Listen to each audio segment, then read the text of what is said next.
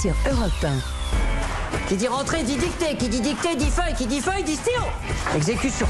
Exécution, c'est parti, c'est Ah du ouais. cobu, du cobu président qui sort dans deux jours au cinéma. Allez-y, c'est vraiment le conseil de toute l'équipe. On a vu le film, on s'est régalé. Il y a des jeunes sincères. acteurs qui sont très bons. Oui, Euh, oui. vous, en Monsieur Latouche, bah maintenant c'est une confirmation, mais c'est, il est encore plus fou, encore plus excité, encore plus drôle.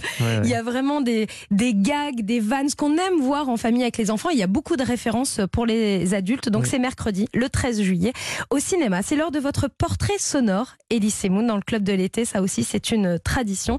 On va vous faire écouter des sons qui évoquent votre vie, votre carrière, et vous allez nous en parler évidemment. Voici le premier qui aurait pu être le générique du club de l'été.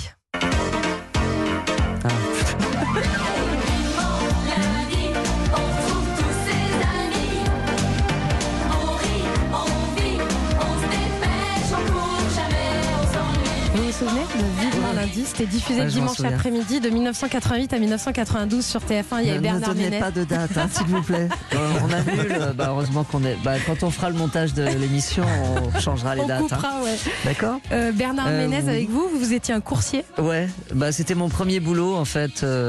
Et Une dans, série, donc. Et, ouais, et dans la vie et dans la fiction.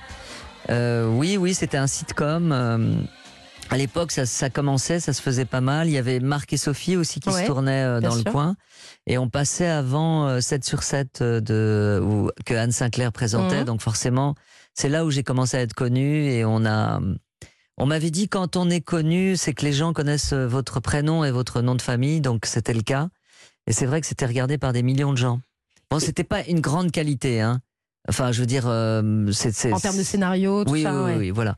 Mais, euh, mais c'était un boulot et euh, Et vous, personnellement, ça vous apporte quoi de faire ça sur le plan professionnel En tant que comédien, vous À vivez un vrai truc bah, j'avais euh, 23 ans, Ouais. un truc comme ça. Donc ça m'apportait. Enfin, je vivais dans une chambre de bonne dans le 16e. euh, Et ça vous a ça, fait ça grandir? payait mon loyer. Grandir, oui, ça ça m'a appris à être rapide. Mhm. Et à, à connaître mon texte euh, rapidement. Euh, oui, la rapidité, l'efficacité. Mais après, c'est une chose qu'on a pratiquée avec Franck euh, dans les petites annonces. On- Mais c'était là, c'était nos te- nos- des textes à nous.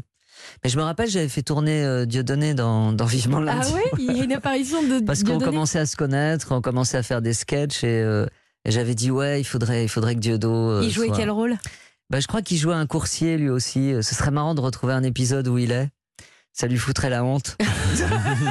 Diodo, Bah, regarde, tiens, t'as tourné Justement, dans Vivement lundi. en parlant de, de Dieudonné, écoutez ça. C'est la nouvelle vie, là. Le grand amour, là. Ah, ah. Oh non, pas avec ma femme. Je suis pas mère Teresa non plus. Ah non, j'ai tout envoyé chier, hein.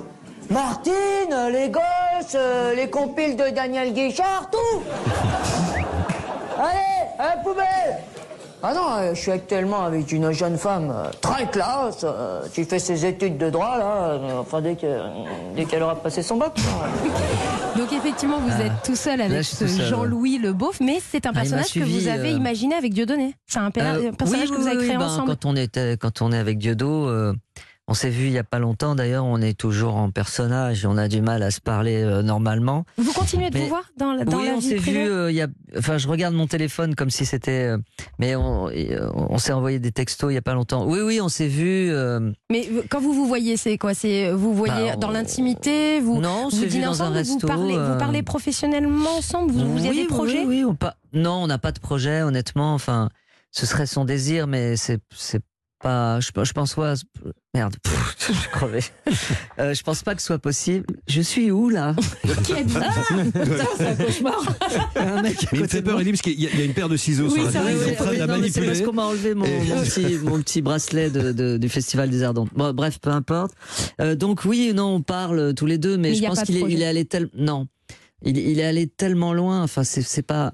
C'est pas une main au cul qu'il a fait à une nana. euh, Mm. C'est 25 ans de... de, de, de, de- comment dirais-je de, de, de- Enfin, il a parlé à tort et à travers. Il a, il, il a insulté des gens. Il en a conscience de tout ça Il est, Ben, je il est d'accord avec ce que en vous fait, pensez euh, Pas vraiment. Hmm. Je crois qu'il est dans un autre monde, en fait. Euh, non, je, je peux pas. C'est difficile de parler à sa place, mais euh, voilà. Mais en tout cas, euh, je, je, je, vais redire ce que je dis euh, souvent quand on pose la question. J'ai la sensation d'un gros gâchis.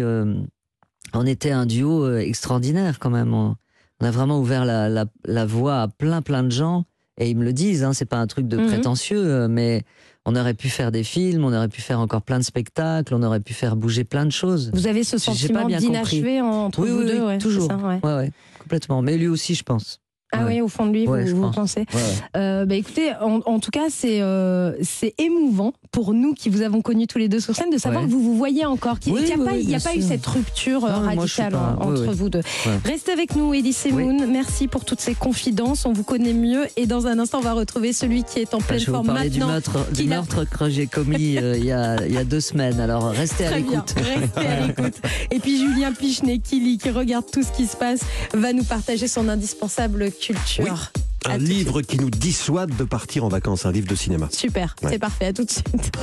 Europe 1, 9h, 10h30, le club de l'été.